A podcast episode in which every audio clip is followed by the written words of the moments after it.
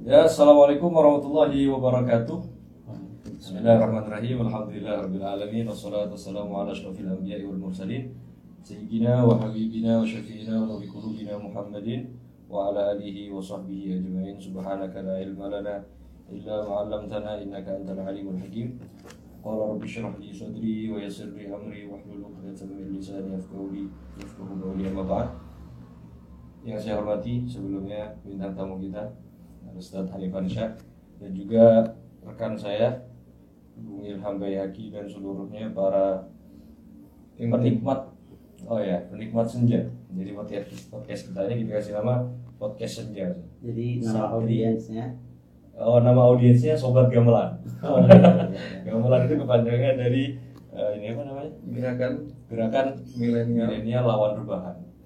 Jadi untuk mengatasi eh, virus rebahan yang selama ini juga tersebar bersamaan dengan menyebarnya COVID-19.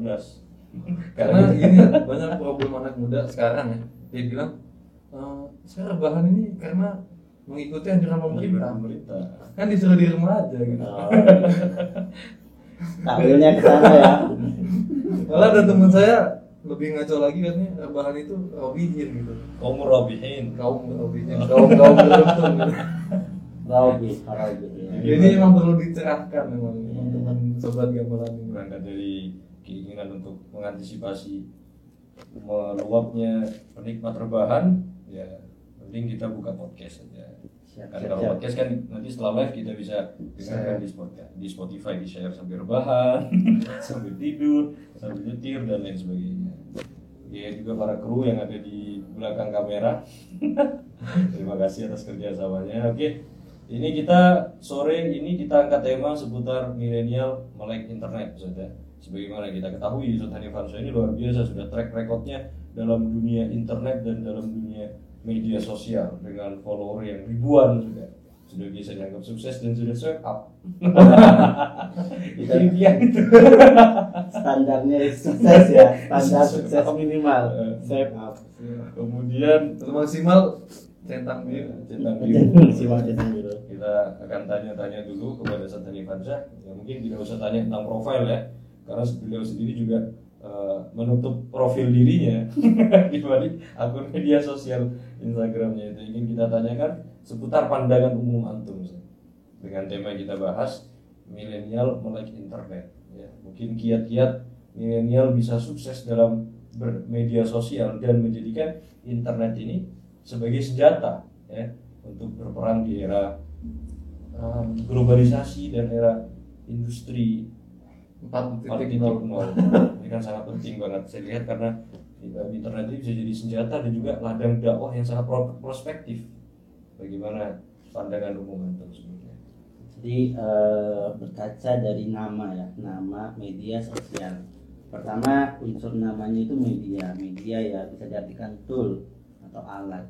Sosial, sosial itu ya kita bangun komunikasi, bangun hubungan, bangun jaringan. Jadi ketika kita sudah menyentuh sebuah aplikasi atau media sosial, maka itu hanyalah tool tapi targetnya intensinya bagaimana kita bersosial dengan baik gitu makanya kalau yang saya jaga dari dulu jadi bisa dibilang mungkin dulu pertama kali saya Facebookan tahun 2008 ya kita bicara Facebookan. Waktu itu saya masih blogger. Blogger itu jadi kita apa suka nulis-nulis via blog. Terus ada teman loh kamu kok masih ngeblog ya? Sekarang kan Facebookan zaman itu ya 2008 Facebook apa? Facebook nggak tahu. Lagi hype-nya lagi trennya gitu kan ya. Akhirnya kita Facebookan. Kita lihat juga waktu itu mungkin awal-awal Facebookan ketika itu orang-orang yang ibarat kata melek internet pada saat itu. Walhasil dari zaman itu kita jaga pertemanan kita jaga pertemanan. Nah mungkin kalau sekarang itu ada istilahnya like atau kasih love kalau dalam Instagram kan ya atau komen. Nah itu tool sederhana buat menjaga. Pernah nggak kita misalnya nggak menjaga sosial kita menjaga pertemanan kita dari beberapa tahun sampai sekarang via media sosial. Misalnya nih anak sama Fahmi nih. Uh, kita nggak pernah ketemu. Akhirnya beberapa tahun ketemu ketemu. Terhubungnya gara-gara Facebook gitu. Nah itu itu media aja gitu. Jadi eh, khawatirnya kita beranggapan kalau aplikasi terbaru itu wah ini ap- apa segala-galanya gitu. Itu hanya tool. Kembali lagi kepada intensi kita. Misalnya Spotify kayak podcast ini kan ya kita bentuk itu tergantung intensi masing-masing. Kalau anak punya Spotify kalau anak punya Spotify maka mungkin anak niatkan buat storage atau mengasah diri ya kan ya? Atau mengupgrade diri. Jadi sekarang itu kalau orang udah punya Spotify dia upgrade sudah gitu. Seperti itu. Jadi image-nya gitu saja. Iya, image-nya gitu. Jadi kembali lagi kalau media sosial gimana orang bermedia dan bersosial dengan baik gitu. berarti intinya media sosial itu kan medianya doang ya? Medianya alatnya doang. Alatnya jadi doang. jangan sampai kita terlalu wah juga dengan apa yang ada di media sosial tersebut. Karena buktinya kan dulu yang bisa Facebook itu udah modern banget. Sekarang orang masih Facebook kan berarti anda sih ode apa di Facebook Jual barang apa? Nah, sekarang kan image-nya Facebook adalah share barang, share produk gitu. Bahkan orang masuk ke sebuah grup yang besar tujuannya wah ada grup besar ini ya bisa jualan di sini, bisa nge-share sesuatu gini gitu. Misalnya. Nah, jadi kita pantau juga beberapa image saat ini. Misalnya TikTok saat ini. TikTok saat ini rame banget buat jualan. Buat jualan. Kita punya TikTok nih. Cuma itu buat jualan. Dan rata-rata mereka menyajikan sebuah ilmu satu menit dikemas jadi ilmu gitu. Kayak kemarin itu cara gimana foto klise foto tahun klise tahun 90-an dijadikan versi di digital. Dan itu ada di TikTok. Waduh keren banget ilmunya. Ya itu ya. Untuk saat ini udah bergeser udah TikTok dikuasai oleh promo Shopee dan lain-lain seperti itu. Makanya media itu tuh jangan terlalu kita wah gitu terus keasikan. Ada beberapa media yang mulai saya geluti di antaranya Pinterest. Ini eh, bongkar rahasia ya Iya. Aduh, bongkar rahasia di sini. Waduh mahal ini. Jangan Pinterest ya.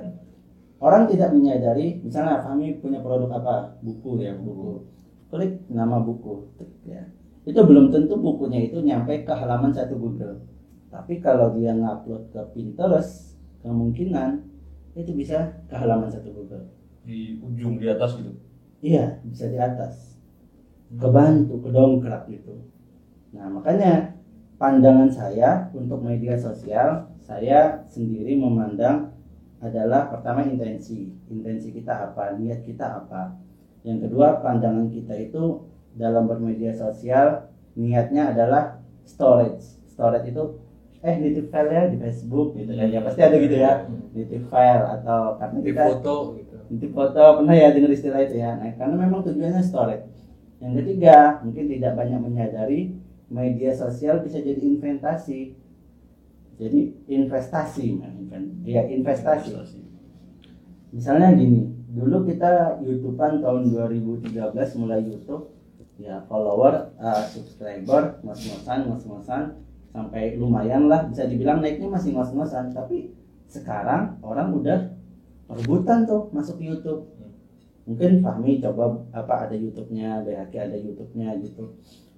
Orang sekarang malah berharap ayo tong, ayo ayo dong ya, ayo tong lagi. ayo dong ya. Ayo dong tolong ya. Ayo dong tolong di subscribe sampai 1000 subscriber biar bisa live streaming. Sekarang itu udah kepengen orang-orang kepengen bisa live streaming, live streaming tapi syaratnya live streaming itu 1000 subscriber. Nah, kita-kita kita kita udah dari dulu. Artinya kita udah punya investasi gitu loh.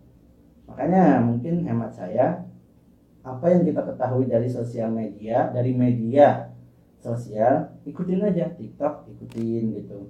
Terus Linked ID ada juga. Linked ID itu khusus pembisnis pembisnis gitu terus apa lagi ya? Pinterest itu gambar-gambar. Mungkin lebih menarik gitu ya lebih menarik Instagram ya. Pinterest itu apa gitu. Cuma Pinterest ini lebih unik. Gambarnya HD gitu loh. Jadi bisa ngupload gambar gambarnya juga yang di save HD gitu sesuai dengan kualitas komputer. Seperti itu. Banyak hal lah gitu. Jadi kembali lagi ke intensi. Tujuannya apa? Tujuan dalam bermedia sosial. Tujuan anda apa? Pencitraan. itu dia. Ini saya catat nih di sini show up. Di antara niatnya adalah show up. Memang pencitraan dan pencitraan tuh di antara diakui atau tidak ya harus Ya, harus. harus Bikin Hah? soal bikin Q&A nih. iya Monggo yang mau nanya. Questionnya ditanya sendiri dijawab sendiri. enggak apa Nggak pencitraan bangun pencitraan Gak pahami tapi itu. orang lain ya Kita kan ya yang yang dulu ini masih kan, rajin-rajin apa namanya pencitraan. Kecuali kalau sudah sudah punya pasangan gitu ngapain pencitraan gitu. kalau hemat saya sih begitu. Oke. Jadi memang media sosial ini memang sangat berguna banget ya dalam segala hal mungkin. Tergantung cara untuk menggunakannya dan intensinya tadi tujuannya dalam bermedia sosial. Cuma tidak jarang juga saat sekarang ini kan orang media sosial malah justru dijadikan lahan sebagai penipuan. Jadi takutnya eh, kira-kira apa yang bisa mengatasi hal yang bisa mengatasi hal tersebut tentang penipuan di media sosial. ya Kait-kait cerdas lah dalam bermedia sosial. Nah, makanya itu ada istilahnya Arab tusyar la lisyar walakin ditawakkuhi faman layak ribu syarab kaumin yakofihi aku mengetahui kejelekan bukan untuk kejelekan tapi untuk berhati-hati barang siapa yang tidak tahu kejelekan atau apa ya keburukan seseorang suatu kaum maka dia bisa terjerumus. Misalnya gini mungkin kita pernah ya eh dapat bonus nih dari provider misalnya ah, antri atau apa gitu ya XL bonus berapa GB biasanya dikirim lewat WhatsApp ya kan? Nah itu sebenarnya spam. Kalau kita klik kita bakal ngirim pesan seperti itu atau bahkan bahayanya eh, Data data, pribadi. pribadi kita bakal keambil Nah, ya. Ah, ah. biasanya di Gmail juga atau pesan Facebook juga. Makanya kalau ada link hati-hati, apalagi link namanya tuh aneh gitu loh. Terus kok apa ini kok ya namanya aneh gitu, www apa gitu nggak jelas ya. Itu. Nggak usah dibuka. Nggak usah, nggak usah diklik ya Eh, nggak usah di share juga kesian gitu makanya ada kita memahami hal-hal seperti ini gitu. Link yang kesebar apa perhatikan nama linknya jangan wah ada berita terbaru terus kita klik linknya. Ini nama linknya apa? Dari detik.com atau namanya aneh gitu. Kadang ada juga dia misalnya tribun apa gitu namanya ngembel ngikut tribun gitu seakan-akan dia Tribun bonek. ya, Nonton bola. begitu sih? Tribun terbuka. mungkin ya salah dia salah memanfaatkan ya salah diintensi memang. Kalau memang orang dasarnya penipu adanya teknologi berupa media sosial juga tetap digunakan Iya. untuk lahan penipuan. Kalau Iya. dulu penipu cuma lewat SMS kirimkan bapak pulsa. Iya ya sekarang lebih canggih lagi. Iya iya iya. Logis logis Eh, ya media sosial ini memang senjata dan ajang untuk mempercanggih segala profesi. Jualan jualan bisa di media Keren, sosial Ya kan sekarang dari sebenarnya contoh ya dari Iya. dulu zaman barter mungkin zaman barter. Pasti udah ada penipu nggak mungkin di Iya. zaman dulu nggak ada penipu kan? lebih canggih di fasilitas lebih canggih media sosial. dengan adanya media sosial. Makanya- kasusnya apa kasusnya? Kasusnya sekarang pencurian akun Tokopedia, Shopee, apa ini dari Tokopedia. Jika Bapak ingin mendapatkan sebuah fitur baru, Bapak kirimkan PIN yang kami kirimkan. Jadi lewat SMS tuh. Jadi PIN Tokopedia itu cuma terkirim lewat SMS kan ya, dan itu nggak boleh kita sebarin. Makanya itu sudah di antara cara mereka makin canggih, maka kita juga harus upgrade level Hmm. oh tahu nih kita mulai cenderung ke Tokopedia, Shopee, Bukalapak kita juga harus upgrade level oh kita harus tahu ini tahu ini tahu ini mungkin kalau udah orang ramai di Spotify siapa tahu mungkin mulai juga dijadikan ajang di ajang. Kan pencurian akun Instagram juga udah ramai iya. Sahabat kita juga kan Oh iya. kena tuh dua kali. Fakta ya. Mau di endorse nggak? Oh itu mau di endorse awalnya. Iya oh. dia, dia mau dari Turki ya dari iya, dari. Turki mau endorse ke dia. Terus disuruh apa? Klik link? Disuruh ngirim email sama password. Ah. Loh, email itu bahkan ya kalau orang-orang seperti anak orang ngasih nama email aja nggak mau Hmm. kalau udah orang level hati-hati banget nama email nggak bakal dikasih kalau orang level hati-hati Ini terlalu baik. Hah? Terlalu baik. baik dan polos Iya, dia hidupnya empat kali. itu email password lengkap sudah ya hilang hilang sudah Dua kali dia. Pantesan dia ditanya-tanya, eh gimana kok bisa kenapa akunnya hilang ya? Diam dia. Adalah depresi ya. Ini sorry ya kita gibah ya. Ya. mending dijual ya Iya. jadi gimana tuh bang Ini sih kayak juga kemarin ada contoh. Kan mungkin ya selama ini kita udah tahu ya kalau penipuan lewat ATM itu kan ngasih nomor password Hmm. ya nomor password atau minta nomor rekening habis itu pin buat ma- password itu kan Hmm. sekarang ini kemarin ada ya salah satu teman saya juga katanya dapat hadiah dari Shopee 3 juta Oh sekarang- kecil ya, kecil, ya. Kecil, nominal. kecil. Biasanya Ya. kan 70 juta. Ya, masuk akal kan kalau 3 juta. Kalau 3 juta ya. Masuk akal. Kalau 72 juta juga dia bukan ahli sodako gitu. Mana dapat 72 juta? terus terus terus. Ya akhirnya enggak ini beneran. Kata siapa? Iya, kalau penipuan kan dia mintanya pasti nomor rekening. Ah. Bisa nomor PIN. Ini nggak minta nomor rekening sama nomor PIN. Terus? Cuma minta nomor yang ada di ATM. Oh. Ya sama aja. Nah. Jadi emang banyak orang nggak tahu kalau nomor yang di ATM itu penting. Hmm.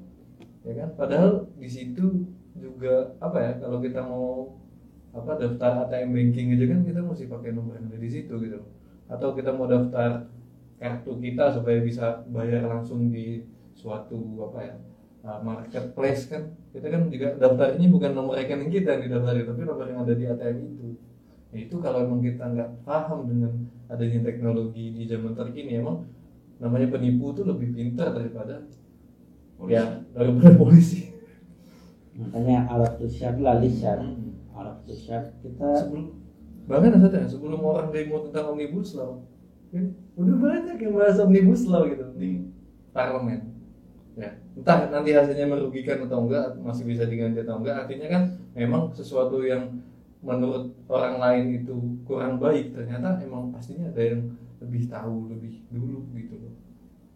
Emang Jadi kembali lagi ke gimana pertama ketika melangkah ke media sosial kita itu bijak.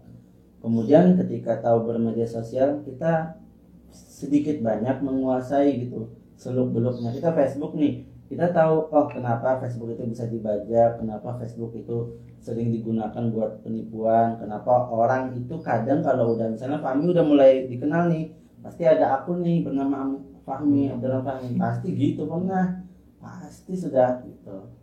Mungkin di Instagram juga seperti itu. Nah seluk beluk kayak gitu kita udah tahu oh kita bijak bermedia sosial tahu juga gitu. Jadi menyikapinya kita lebih bijaksana gitu seperti itu Jadi kalau kita yang saya tangkap mungkin media sosial ini sudah menjadi sebuah tuntutan ya tentu akan orang untuk manusia dan juga milenial zaman sekarang.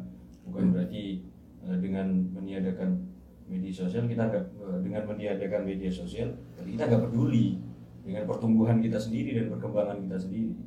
Karena sekarang juga penipuan bisa lewat media sosial. terus ketika satu orang pengamat media sosial namanya Gavi dia ditanya "E, bagaimana menurutmu? Apakah lebih baik TikTok, YouTube atau Pinterest atau Instagram? Terus dia bilang tidak saya perlu traffic ya. Traffic itu gimana di mana orang berkumpul banyak ramai di situ yaitu kita optimalkan. Oh sekarang ramai di TikTok yaitu kita optimalkan. Saya tidak peduli media sosialnya apa di mana di situ ada perkumpulan ya. Maka di situ saya akan berperan gitu. Makanya ada istilah itu di mana tanah dipijak di situ ada Tanam- tanaman. iya ada apa ya eh, uang-uang bisa dihasilkan gitu. Makanya kalau ada orang demo wah itu orang jualan tuh jualan kopi tuh. Keramaian keramaian kerumunan demo Instagram nih. Ada komen ada yang komen juga tuh di bawahnya ingin lebih keren ketika demo. Ah. Beli stiker di akun kami atau eh, pagar DPR tinggi loh. Pil peninggi badan. Ada lagi saya punya teman dia apa perempuan dan jual apa namanya aja. Jual mainan apa ya mainan kayu ya. Waktu demo omnibus law dia buat status seperti ini. Bapak DPR bapak ingat saya? Kalau bapak ingat saya ingat. Mainan kayu. ya. jadi ajang promo. Ya itu kan kita udah heran bapak DPR bapak ingat saya itu kaget kita oh ini ngelawan nih menentang nih menentang pemerintah ingat saya ingat mainan kayu katanya. Itu permainan kata udah bisa nusuk di pikiran orang gitu. Aku habis dibeliin anggota DPR headset di akun harganya lima ratus ribu. Apa hubungan? Mau dibeliin anggota DPR padahal kan emang lagi rame tuh di apa ya, akun akunnya. Kalau nggak salah apa itu Eh, Garuda Media apa kan banyak ya sekarang di endorse akun bola tapi nerima endorse. Akun apa ya bulu tangkis nerima endorse. Akun akun eh, hiburan nerima endorse. Karena memang sekarang yang dicari itu traffic itu. Nah makanya Kemacetan. traffic ya. Contoh juga kan kalau kita lihat di sini di daerah tuh kosong gitu ada tukang jualan coba di situ diadain tukang eh diadain pasar malam kumpul tukang jualan Ya. Eh, di tempat kita biasanya sepi nggak ada tukang jualan tiba-tiba ada karnaval pasti langsung berkumpul di situ Iya, jangan kan di tempat itu. Jalan raya nih, tahun dua tahun yang lalu waktu pem- pembaruan jalan raya, dua bulan macet, udah rame orang jual kopi. Oh iya ya ramai di sini. Rame. iya. Kayaknya dicari traffic. Kemacetan. Bensin botolan di keliling bisa jalan. iya. Trafficnya itu traffic itu ya itu apa lalu lalu lintasnya keramaiannya gitu loh. Makanya memang yang nguasain ini tadi apa kalau dia udah sukses di dunia nyata ya kan ketika dia masuk ke dunia sosial media itu mudah banget ya karena memang rumusnya itu kurang lebih kan sama contoh ya artis kalau dia udah sukses masuk ke YouTube cepet banget gitu loh nggak usah nggak usah Eh, tapi sebenarnya itu sebanding lurus dengan usaha. Misalnya kita ngebahas artis atau sosok yang sukses gitu ya. Itu sebenarnya cuma teori bola salju aja karena itu bagian dari apa bola efek bola salju yang terjadi. Siapa pun misalnya Fahmi nih sama BHK nih udah mulai nih podcast rutin nih tiap minggu buat aja terus terus upload di Spotify, YouTube YouTube. optimalkan Oh. optimalkan harus itu. Nah orang itu bakal bakal bingung ini ngapain nih Fahmi ini di YouTube ah jelek juga YouTube-nya. Dan itu nggak peduli komen upload upload upload. Eh lama-lama ketika udah subscribernya udah banyak itu bakal efek bola salju itu nyata nyata. Makanya kalau orang mau dagang pokoknya strategi dagang strategi perang strategi bermedia sosial strategi dakwah kalau kita hubungkan ke dakwah itu pasti semuanya itu terhubung. Cara strateginya itu mirip-mirip. Efek bola salju akan ada. Misalnya Fahmi nih dakwah nih udah mulai dikenal ke sana kemari nih. Kalau udah dikenal banget karena kita kenalnya Fahmi sebagai dai ah Fahmi oh itu teman Nana nah mulai ngaku nih wah ya. awal nggak ngaku ya. Awal nggak ngaku nih siapa nih Fahmi? Oh Fahmi teman Nana ini gini Memang itu ya dalam ya. Dad, 10 menit lagi. Oke. Bentar. Assalamualaikum. Karena ini kan jadi mungkin pertama "Hmm, itu apa sih nggak jelas gitu. Total subscribernya banyak. Akhirnya orang yang ngomong tadi nggak jelas ngomong jangan-jangan gue doang yang ngomong nggak jelas. Coba deh ditonton deh ya kan? Dia mungkin merasa akan jadi orang lain gitu. Dan di era pandemi seperti ini lagi naik-naiknya YouTube juga video-video lama tuh baru ketonton sekarang. Dan yang yang saya bingungkan di saat kalau di YouTube itu apa yang buat video kita jadi viral? Maksudnya kalau di Twitter kan kita Sebenarnya gini, Anda musyawarah sama teman-teman yang bergulat di YouTube, Anda bilang kalau buat YouTube itu triknya adalah pertama rutin update. Tidak peduli for subscriber berapa apa, pasti salah satu video kita itu ada jadi typing point.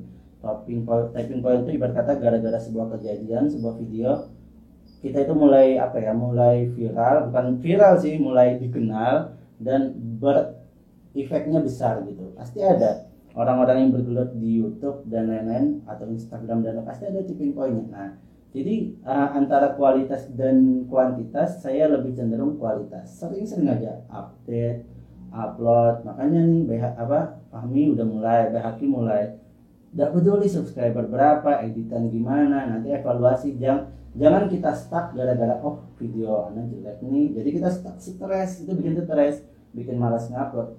Upload aja terus upload terus upload terus pinjam HP teman. Eh bintang pinjam HP-nya eh ini pinjam HP-nya Eh, udah. Salah. Itu trik pertama sampai 200 subscriber bisa itu. Pas masuk masukan pondok nanti. Nanti dulu mana HP-nya? Jangan diambil Sat. Langsung dia doang. iya itu triknya aja karena jalanan itu sampai 300 subscriber dulu. Serius lah Lah, Bisa tuh, bisa.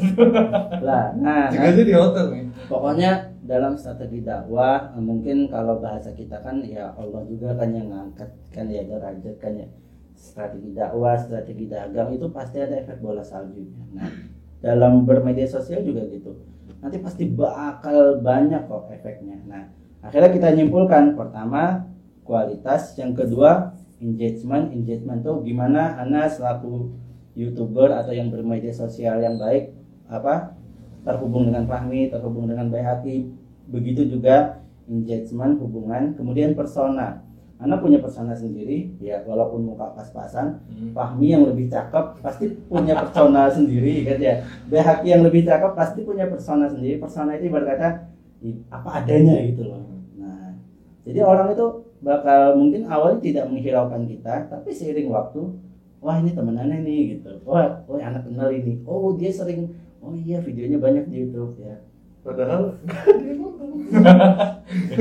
Ini konsisten. konsisten maaf ya kita nyebutin nama ya kita sebut aja nama namanya wah, itu ya Odading Mang Oleng ya kan ya Eh, itu videonya banyak yang nonton 1, 10, 50, 100 sampai sebuah typing point dia ngatakan rasa Iron Man sama ikan hiu makan tomat viral ya. Udah typing pointnya di situ. Ya. Berarti kita harus cari ikan hiu makan tomat, ikan hiu makan tomat yang lain. Dan yang yang bisa kita ambil contoh dari Mang Oleng itu ya dia konsisten gitu. konsisten. Jualan odading aja, tahu-tahu viral. dia sih nggak jual odading. Ada orang jual odading. Emang hobinya tuh pengangguran. Buat video di YouTube ngupload perhatikan nggak video-videonya si apa nih siapa tuh namanya lupa Mungkin ya dia ngerasa ah gua upload aja gitu. Upload Jadi aja. kalau ditanya, lu kerja tuh pengangguran, gua influencer. sekarang sampai sampai Ridwan Kamil loh ngasih amanah sama dia untuk apa untuk masarin UKM UKM sekitar Bandung Gila. Sampai diundang Sule sekarang beli beli mobil ya Hmm. tapi kita nggak nyangka artinya masing-masing kita itu punya tipping point nanti tahu nih ya, tilik kemarin ya. Ini Butejo. Ibu Tejo itu. Tilik. oh iya Tilik Butejo Itu kan dia punya film banyak gitu. oh iya Butejo Iya, ya Butejo itu kan punya film banyak. Sampai sekarang dia jadi host di acara di net itu dia jadi host acara apa gitu luar biasa. Padahal kan banyak tuh dia dia emang pemain teater dia pemain film tapi tipping point ya Hmm. tapping pointnya itu pas di film tilik itu Oke, ini saya simpulkan terakhir ya. Jadi ini nyatet nih, ini serius nih ya. Oke, nyatet nih ya, kok sampai ke nyatetnya. Profesional. Seminggu loh, gugup loh. Oh, ini kursi panas ini. Pertama,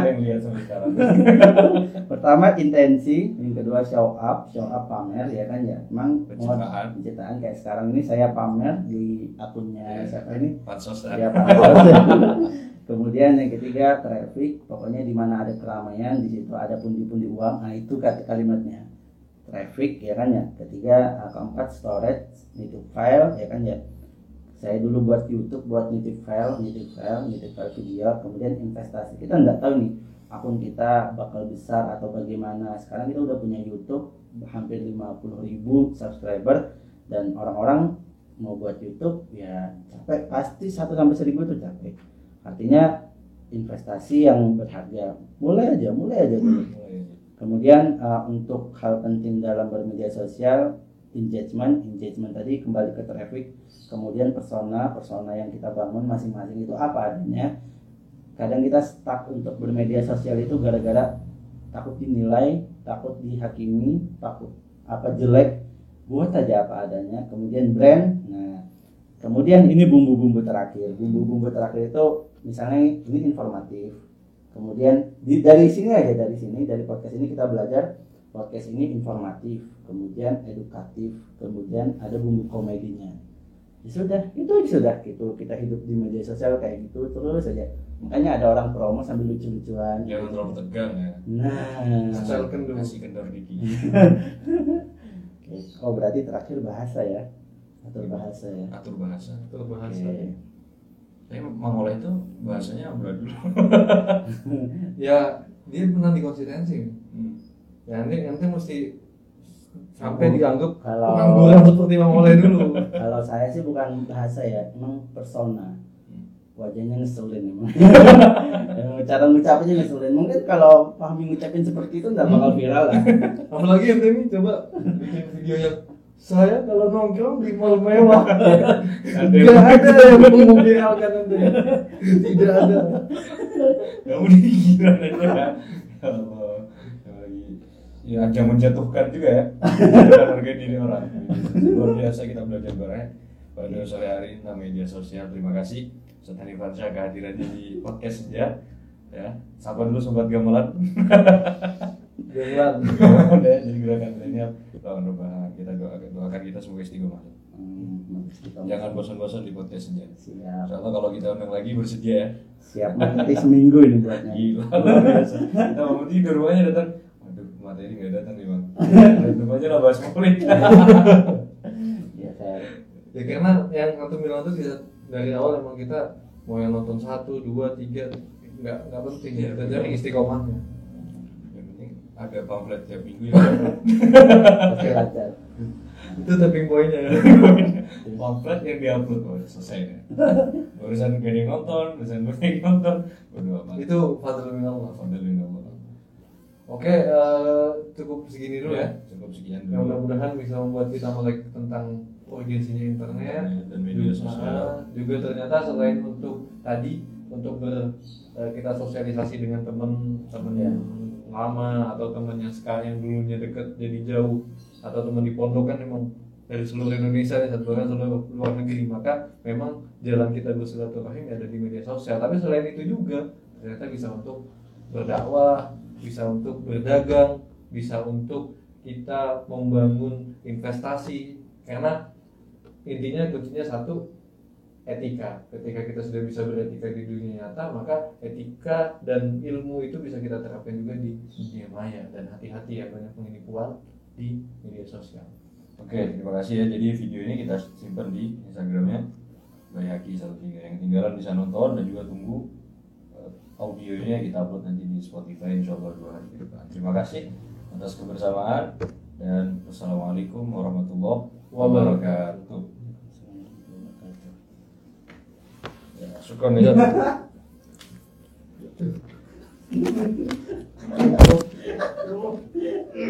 Enak tinggal ya. Oh, terima kasih ya. eh belum di stop